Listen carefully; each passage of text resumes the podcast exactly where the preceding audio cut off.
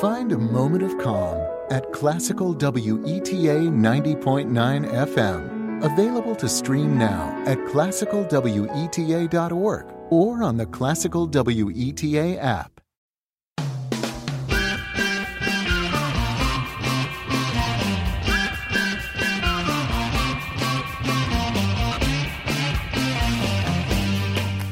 Welcome to episode 33 of How We Win.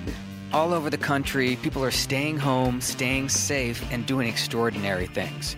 We're giving you the tools that you need to make a difference right now, right from your living room. The best antidote to anxiety is what? Action. We need your help, and we're going to get through this together. Today, you're going to hear from voting rights expert Ari Berman. We're going to talk about the incredible outcome of the Wisconsin election, voting during a pandemic, and what we've got to keep an eye out for in November. Plus, swing left volunteers had a huge impact on the Wisconsin election. Volunteers from all over the country, in fact.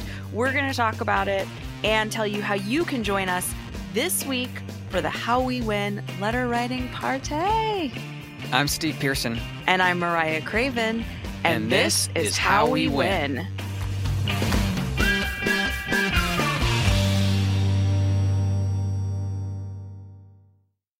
You doing, Steve? How are you and your family?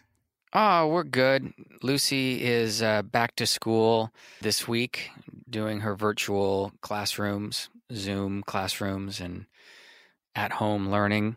It's a junior in high school. It is uh, challenging, but um, in some cases, she doesn't miss having to, you know, face the social scene at her high school. So, um, you know, there's there's pluses and minuses, mostly minuses, but we're working it.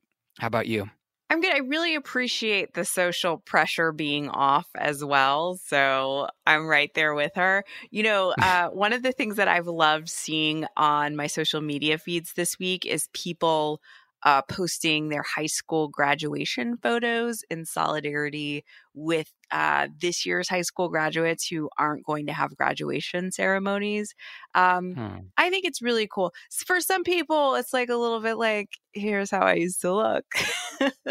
but it's it's it's a fun it's a fun idea to acknowledge uh, that this is a really tricky time for high school seniors who for four three three and almost four years were hearing about you know what an amazing time they were going to have and and now they're sitting at home on on zooms Yeah.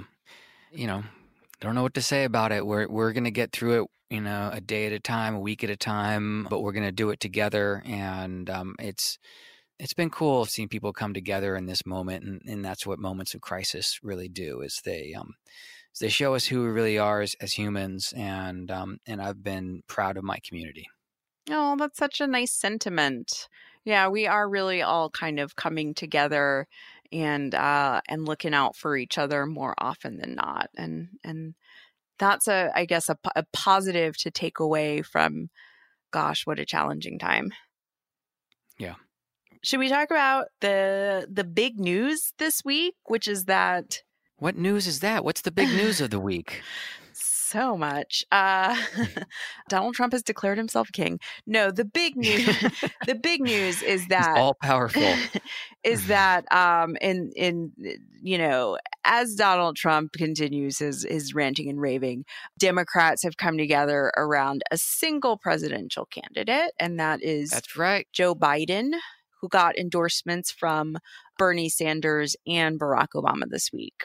Right. We have a presumptive Democratic nominee now. And um, boy, I, I have to say, I'm excited to have the primary over with. It really feels like the right time. I mean, we're going through enough as a country dealing with the coronavirus. Um, but I also want to say how much I appreciate all of the candidates who have run for president this cycle.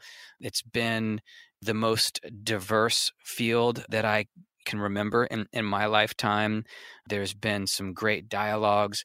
I appreciate everything that Bernie Sanders has done for the Democratic Mhm. Party in the last uh, couple of cycles. And um, we've had some great progressive candidates.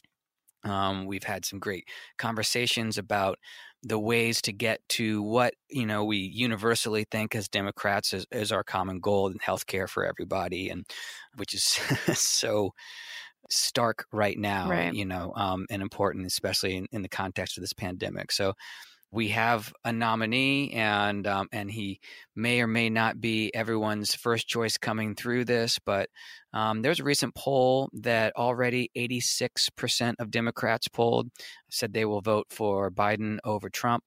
And that I, I think uh, as we coalesce uh, around our candidate, will get even higher. So I'm I'm glad to be through the primaries. Well, let's let's uh, back up a little bit because yes, we have a um, presidential, like a Democratic presidential candidate, but for those states that still have primary elections, there are still down ballot races. Um, so we want to make sure Yeah. that people get out and vote for those down ballot races, which I think one of the many things this pandemic has shown us is that it's the people who aren't at the federal level who are having the biggest impact on our lives right now. And, you know, this just reinforces something that Mariah Craven has always said, which is that if you want to have a the the biggest impact on on your community, vote down ballot because yes, the federal folks you have always say that. I do always say the federal folks have a lot of power, but the real day to day impact on your lives, on which hospitals are open, on what relief that you get from the county and the city, that comes from those down ballot folks. Absolutely. And we're going to talk a lot about Wisconsin because, uh, by- the way, congratulations everyone who worked on that Wisconsin Supreme Court race. Yes. Uh, we won. We had an, an amazing amount of people volunteering, making phone calls, writing letters for that race in Wisconsin. Just absolutely insane circumstances around that election. Uh, we've done like three podcasts about Wisconsin coming up to this. We had former Senator Russ Feingold on. Mhm. We had Ben Wickler, the uh, chair of the Democratic Party. We had uh, in Wisconsin. We had um, Jared, our organizer there. That's right. Um, and, and we talked about it for good reason because it's a very important state, and and this election had big national consequences. We're not going to get too far into it because we talk with Ari Berman later, and we get uh, way into Wisconsin and what it means and his takeaways. Um, it's a great interview, but I I will say to your point about the importance of investing in these local elections. You have on the one hand Wisconsin, that is uh, a Republican uh, majority. That you know you've got terribly gerrymandered districts Right. and all the voter suppression and voter ID laws and ultimately uh, risking people's lives to vote.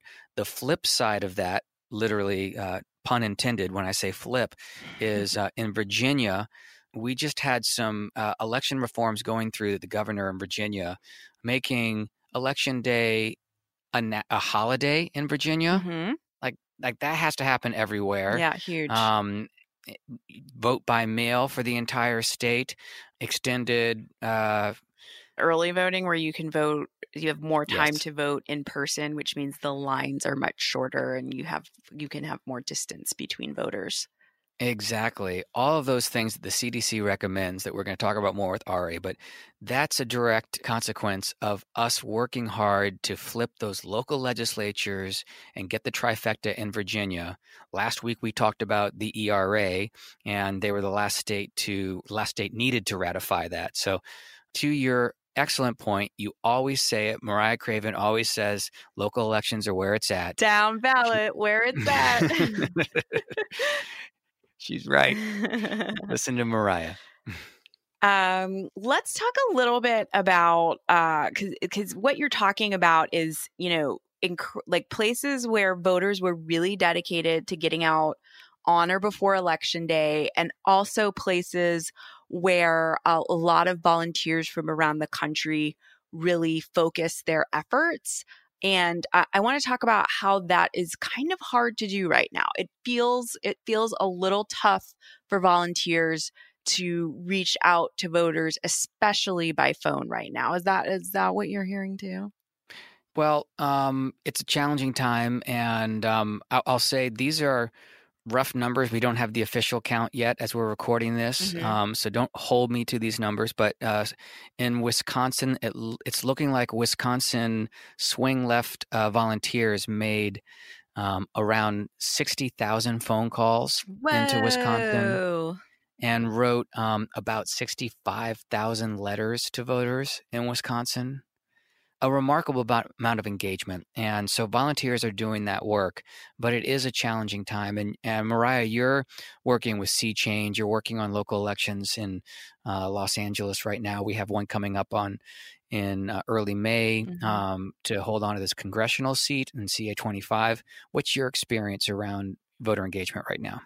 Well, I think that um, we're going to talk about this in a, in a few minutes with Ari too. But you know, voters are at home right now, um, so it's a prime time to call them. And I think what I have uh, volunteers who are telling me, like, I really want to help, and I know how important this election that we have coming up in May is. Um, but I'm worried about calling somebody who's out of work right now. Their family might be hungry. Their kids have been at home all day and they maybe haven't paid rent. And, you know, I just want to tell people that is the absolute right instinct to have that Yeah. you feel for the people that you're reaching out to. And that's why we're calling them. And that's where the phone call starts. So if you are phone banking at this point in time, whether it's for um, a special election coming up or a primary or even going into November, no matter what your script says, you start with asking people how they are and how their families are doing. And then you listen. And that is your entry into a conversation that somebody might really need. Um, and then, you know, after you talk to them about what's going on, you can remind them that it is really important, even with all that they're going through, for them to plan to vote. Because, uh, like we said, the the people that we've elected at the top aren't doing a whole hell of a lot for us right now. In fact, they're doing more harm than good in some cases. Um, so it's Yes. really important for voters to replace them so we get some relief and we don't have to go through this again. And it's great advice. You know, maybe have some resources uh, at the ready. A lot of campaigns are doing this already with their phone banks, where Mhm. they have some resources for people that need them, uh, who are affected by this pandemic. We're all affected by it, but whatever degree. But um, you know, maybe pull some local resources for people when you're making phone calls, and um, and you can offer that up too. So um, Yeah, what I've kind great- of been hearing from from from voters is, you know, the biggest concern is around the stimulus checks, um, which started going out this weekend, um, and will continue going out for the next month. So if it, they have direct deposit, they might have already received it, but uh, checks are going to be in the mail in the coming weeks as well. But you can always direct people to irs.gov for um, information about the stimulus payments and also if they need to update their banking information. Obviously, we're also hearing from people who have lost their jobs. And just a reminder that unemployment benefits are state by state. So they're going to need to talk to their state level unemployment bureau about that. And you know the the lines to talk to somebody are really long for that they got to stick with it they need to be persistent and then you can visit auntbertha.com for uh, the closest food bank in your community and then just reminding people that there is a national moratorium on foreclosures right now, but the moratorium on evictions for renters varies community by community. And again, they need to be persistent and stick with um, making phone calls and writing emails to folks that they need help from because you know just because you don't have a return call or return email right away don't stop everything's backed up but we have to stick with it to make sure people are taken care of some great resources. We'll put uh, AuntBertha.com on our site too for people to find food banks near them and be able to suggest that to other people as well. Thank you for all that, Mariah. thanks for letting me talk about that i know people it, it's just uh, you know I know people are so worried about each other right now and so everything that Yeah. we can do to help makes it makes a difference so keep up the good work everyone Yep. Yeah, and um, I already talked about one of my reasons for hope with the election reforms, you know, going on in Virginia as a direct consequence of the great work that we did uh, and people listening to this podcast did last year in in Virginia. We're going to talk about the takeaways from Wisconsin. Again, we won that Supreme Court seat, which is really important, the Wisconsin Supreme Court seat. Mm-hmm. We'll talk more about that with Ari. So um, let's get into action. Uh, we've got a party this Thursday, the 16th, a letter writing party that we're going to host. Party. And um, that's right.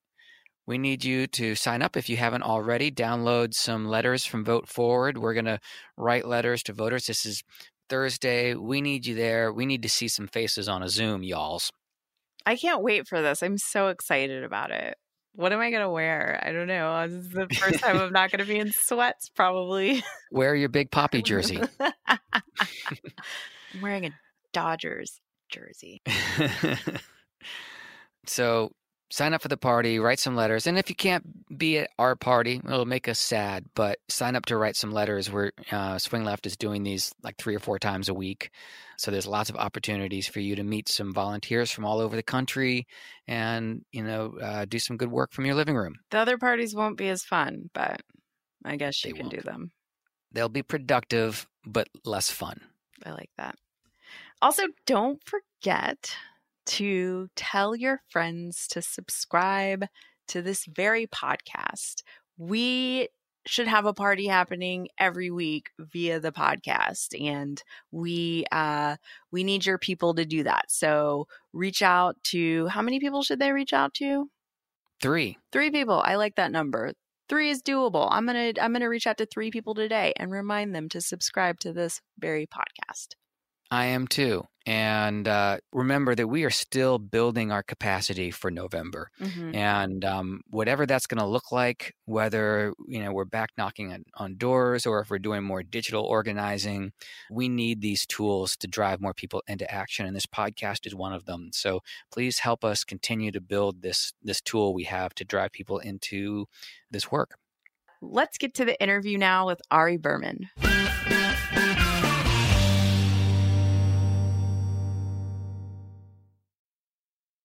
Ari Berman is a senior reporter at Mother Jones covering voting rights. He's the author of Give Us the Ballot The Modern Struggle for Voting Rights in America.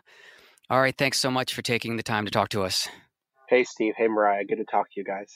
So, I've been wanting to uh, have you on to talk about voting rights for a long time since we started doing this podcast. And this seems like, I mean, there's always a moment to talk about it, but right now, Oh, post yeah. Wisconsin and all the tomfoolery that didn't seem to work out for the GOP in Wisconsin, we have a lot to add to the conversation. So let's let's start there. What are your takeaways? I know you have a lot from what happened in Wisconsin. I mean, the first takeaway, which I think should be the enduring one, was just how shameful it was to make people vote in such conditions, Yeah. to force thousands of people to choose between uh, their ballot and their health. And even though it seems like some voters were able to overcome that, that doesn't make it right in the first place. Uh, and there also, we have to assume, were thousands of people that weren't able to overcome the suppression. uh, Mhm. that were afraid to vote in person or couldn't get an absentee ballot or didn't get their absentee ballot in time or their absentee ballot was rejected. Now, luckily, it wasn't a close election because if this was an election that was decided by 5,000 votes, we would have been paying very close attention to how many people were disenfranchised and whether that had some outcome on the margins. But no matter what the outcome was in Wisconsin, uh, it was a textbook example of how not to hold an election in a state that's already had a lot of problems holding elections, by the way. This wasn't the first election in Wisconsin that was marred by voter suppression. It was just the most dramatic one because uh, everyone was stuck at home paying attention to it right. uh, with and so it was this sort of singular political event where there weren't any other primaries nobody could leave their houses uh, and so it became this really riveting dramatic story um, but i've seen not during a pandemic but in other occasions sort of dozens of mini wisconsins um, during my reporting on voting rights the fight to delay versus hold the election on time last week went all the way to the Supreme Court of the United States. Did their decision surprise you? It surprised me a little bit, only in the sense that I thought the Supreme Court would make at least some accommodation mm-hmm. for the fact that this was an extraordinary circumstance, that voters were in, in a pandemic and there was an unprecedented number of absentee ballot requests. So it was going to be natural that some voters weren't going to get their ballots in time because election clerks were swamped. And I thought the courts would give voters more time to return their ballots because mm-hmm. the Seventh Circuit, the lower court, was a conservative court. And that court said it was fine to give voters an extra week to send back their ballot. So mm-hmm. I was a little surprised in the sense I always expect the worst from the Supreme Court. So in some cases, I'm not surprised.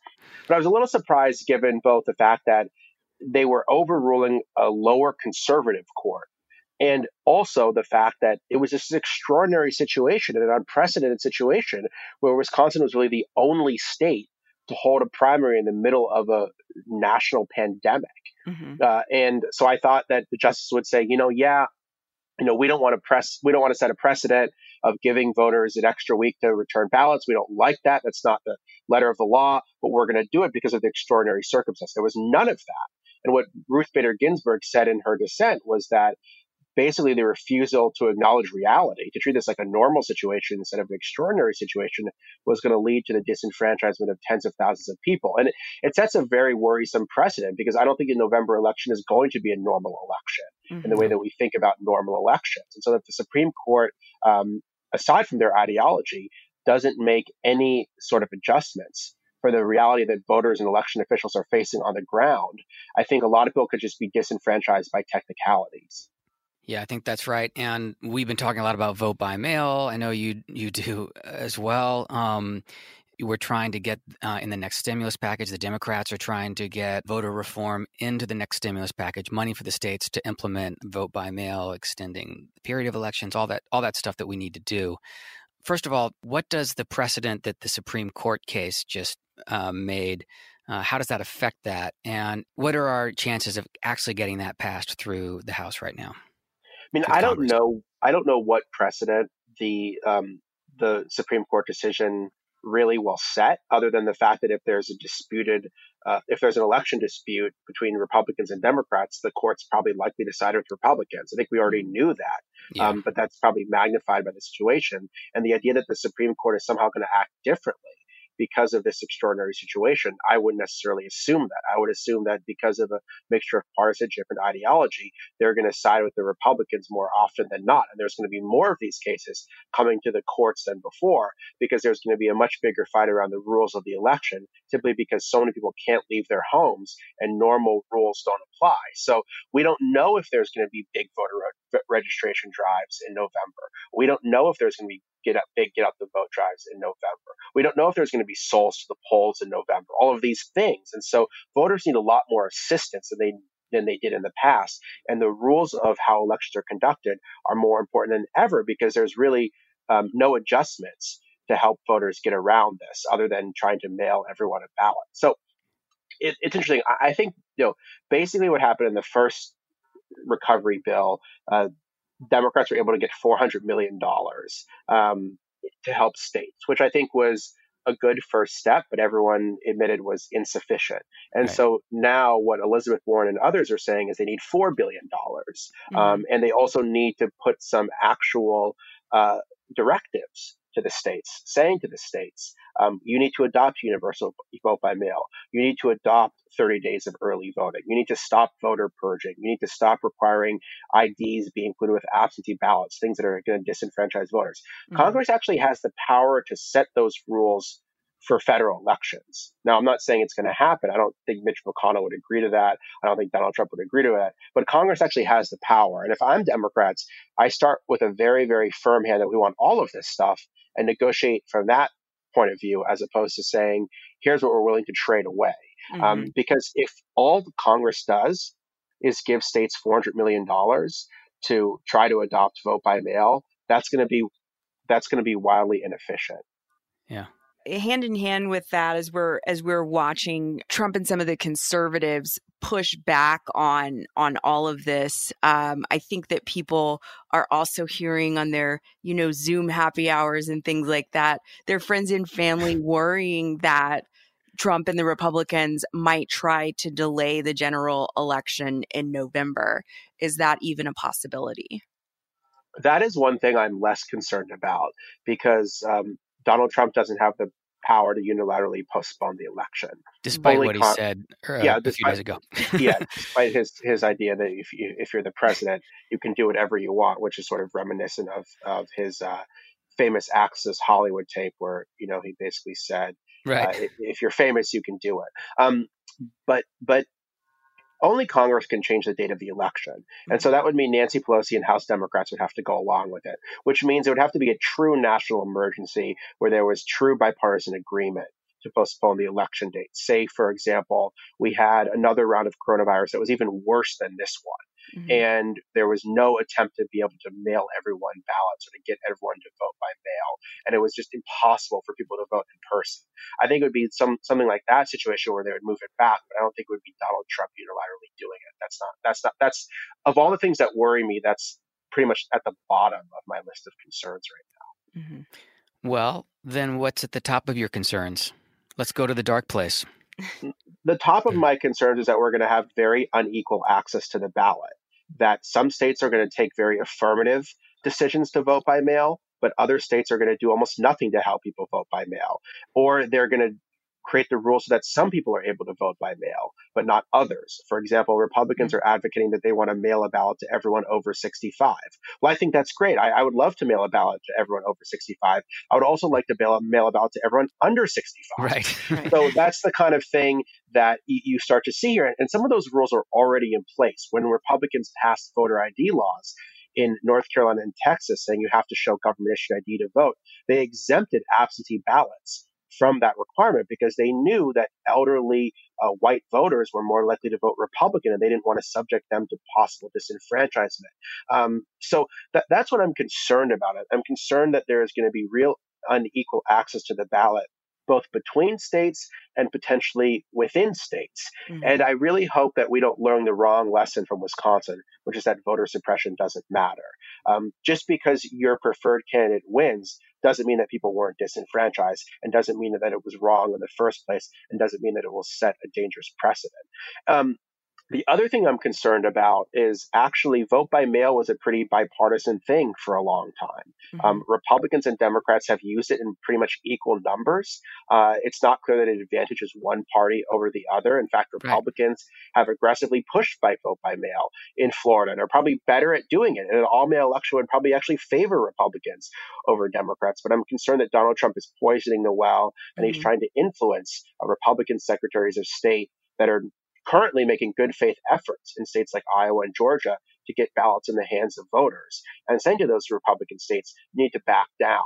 Uh, for November. And so I'm worried that even if within the Republican Party, this is going to become even more politicized than it was before. And just simple common sense things like if you can't leave your house, you should be able to vote by mail. I mean, that, mm-hmm. that's the number one recommendation of the CDC is vote by mail in the pandemic. The second rec- recommendation is uh, early voting so that there's you can social distance at the poll. There's not the long lines that we saw in places like Milwaukee. Um, those are two things that I think Republicans are now going to um, strenuously avoid uh, trying to do, and, and, and that's what worries me right now. Yeah, I mean, if it's coming from the scientists, then um, they're probably not going to listen.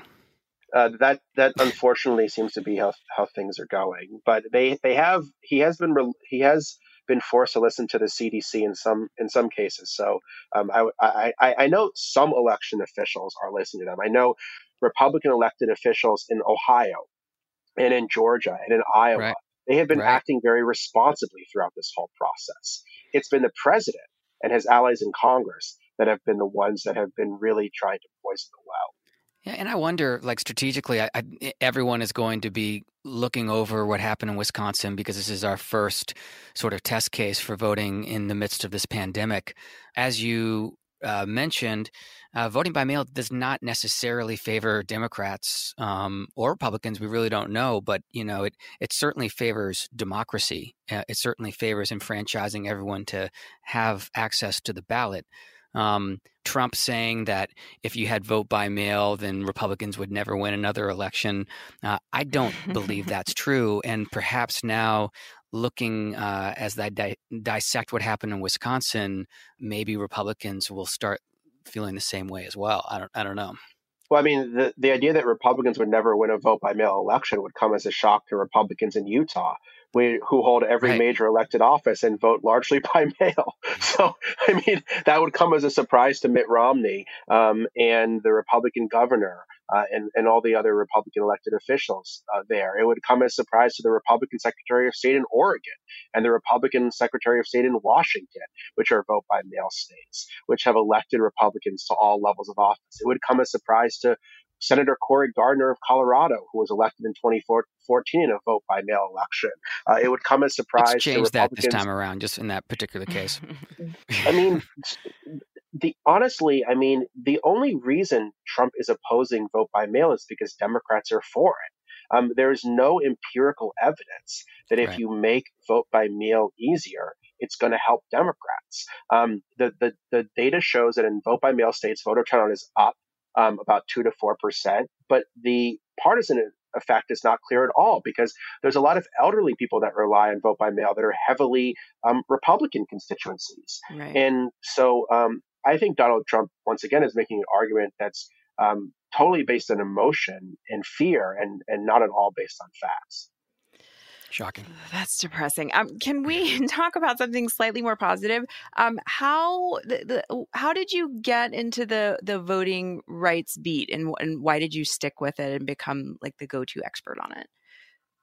I honestly just kind of stumbled into it a long time ago. It's it's been um, a decade now that I've been covering this. I feel I feel old, but basically, um, in in 2011, after all of these really key states um, flipped from um, blue to red, places like Ohio and Pennsylvania um, and, and, North Carolina and Wisconsin, I noticed that all of these Republican legislatures were very swiftly passing nearly identical laws to make it harder to vote. Things mm-hmm. like strict voter ID laws or cutting early voting or making it harder to register to vote. And this was a thing at the time that wasn't getting a lot of attention. I think it's well understood now, but it really wasn't getting a lot of attention. And so um, I was at the Nation at the time, but I, I pitched a story to Rolling Stone, and uh, I had a story that came out in August of 2011 called "The GOP War on Voting."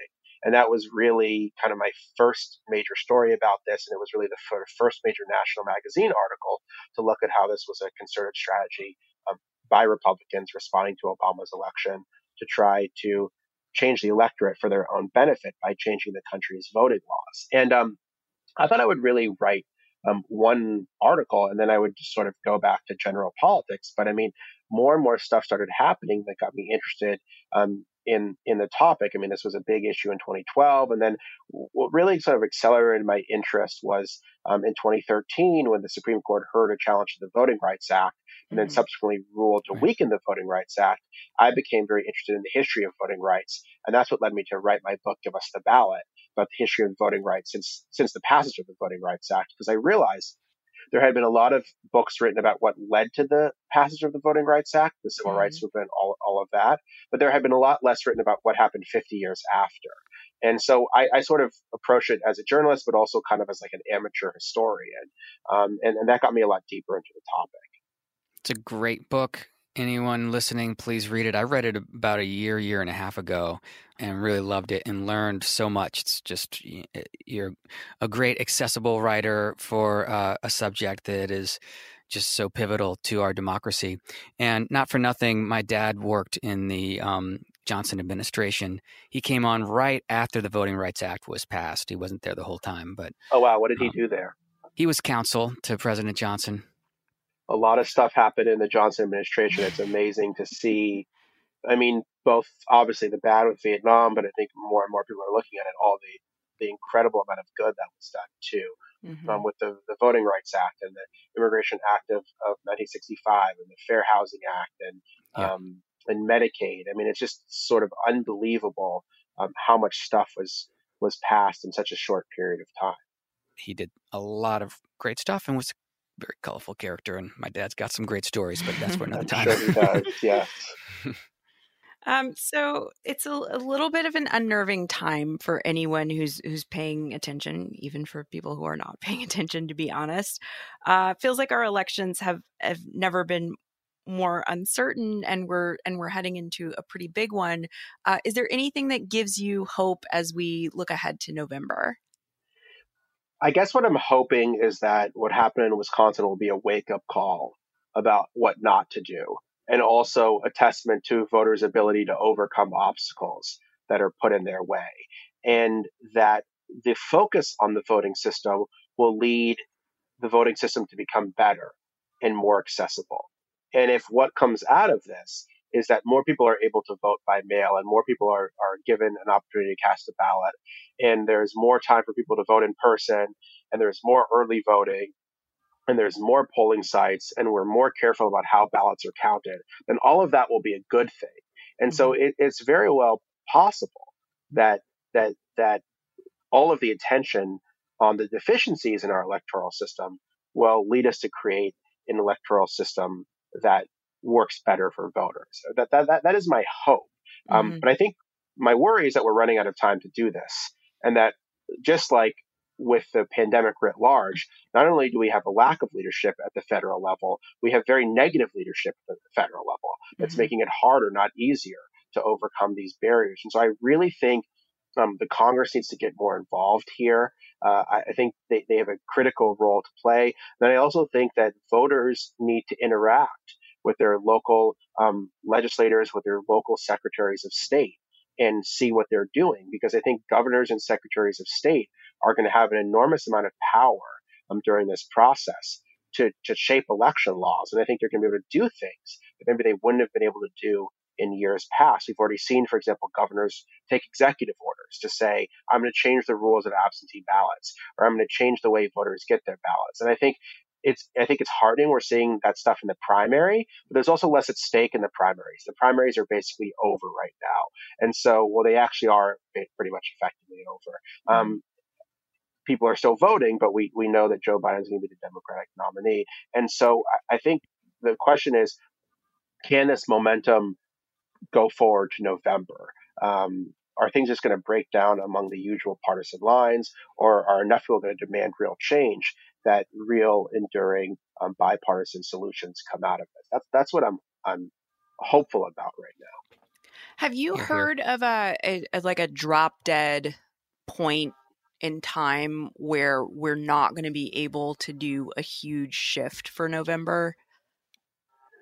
I mean, state. I think it, will depend on the state and how far a, along the state is. Um, mm-hmm. I mean, people are saying the next few months are going to be critical mm-hmm. um, because you know, in, in a lot of places, you know, early voting starts. Um, you know, sometimes sometimes it might start 45 days before an election, right? Mm-hmm. Um, in a lot of states, voter registration is going to end uh, 30 days before the election. That's that's the legal cutoff for voter registration. You can end voter registration on 30 days before an election, which I think is a completely insane requirement that should be yeah. changed. But nonetheless, um, you can do that. And so I, I, think the fall is too late to make major changes. Mm-hmm. Uh, and the other thing is just from a, a, perspective of the voter, what happened in Wisconsin is extremely confusing for voters, where one court makes changes and another court changes those changes, and then the legislature and the governor are fighting over things. Um, that that is a recipe for voter confusion and voter disenfranchisement.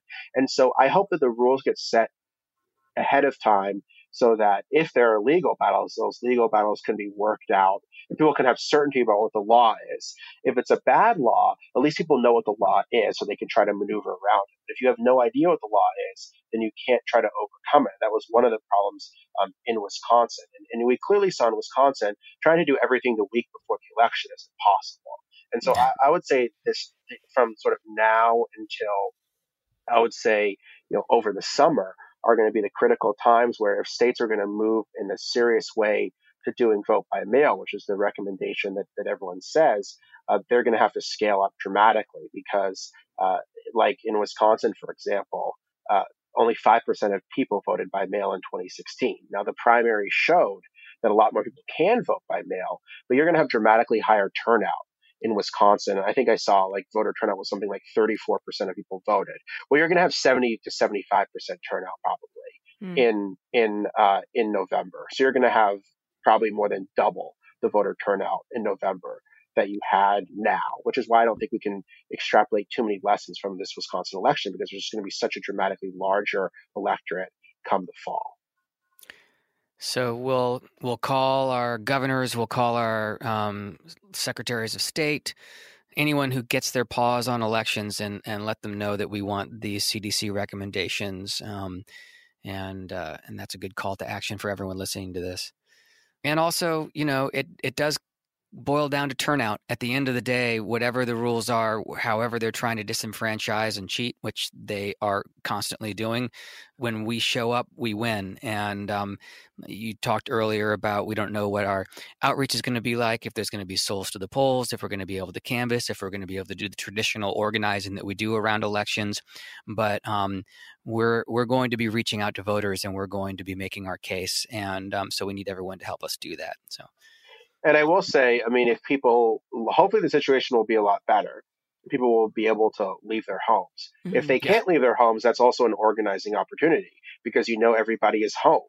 So you should be able to reach them. So I hope everyone's thinking about that too, that if you can't do traditional GOTV in terms of knocking on doors, um, can you call people? Um, can you text people? You know, you're more, probably more likely to reach somebody um, than you were before. They might even be more likely to talk to you because yeah. they're stuck at home with nobody to talk to you. So, I mean, this pandemic is as terrible it is, does pre- present a, a different way to organize that I think if people are smart, they're going to try to take advantage of and hopefully get participation up, not down. Yeah, but phone banking has been uh, has been a lot more fun than it usually is, um, just because people are answering their phones, and we can also do some community service and make sure that people right. are okay and have resources that they need connected to the phone banking. We could go on and on talking about this. Um, I encourage everyone to read your book, give us the ballot, the modern struggle for voting rights in America. Uh, follow. What's your Twitter handle? Uh, at Ari Berman at Ari Berman. That's easy enough. Follow Ari on Twitter. This was such a great conversation and, and really helpful and hopeful. Thank you so much. Thank you so much, guys. Keep up the good work.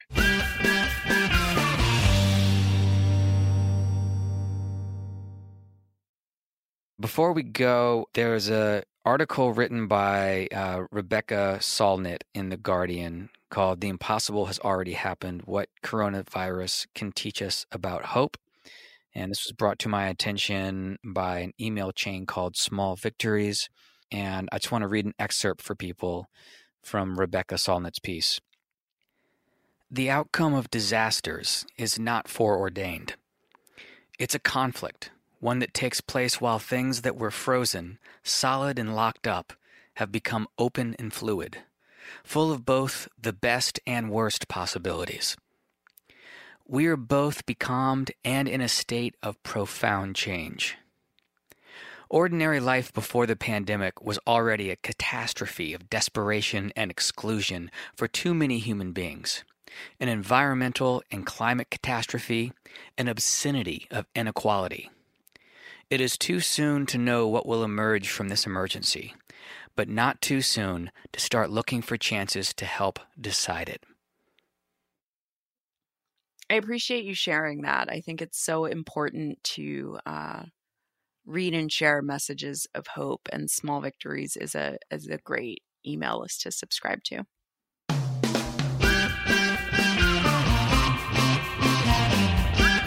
Thank you for joining us today, and thank you for stepping up and taking action. This is how we win. We win when we all get involved. And we want to hear from you. Let us know how you're staying busy during the coronavirus pandemic. Send us a message about what brings you hope. Tweet to us at bluesboysteve and at mariah underscore craven or email us at podcast at swingleft.org. Thank you to our friends at Dimcast. If you haven't yet, please subscribe, rate, and review our podcast on Apple or wherever else you get your pods. Share on social media and use the hashtag HowWeWin2020. Check out our page at swingleft.org slash podcast, and of course, sign up to volunteer. And join our letter writing party. We really appreciate you being here with us, and we'll be back with more next Wednesday.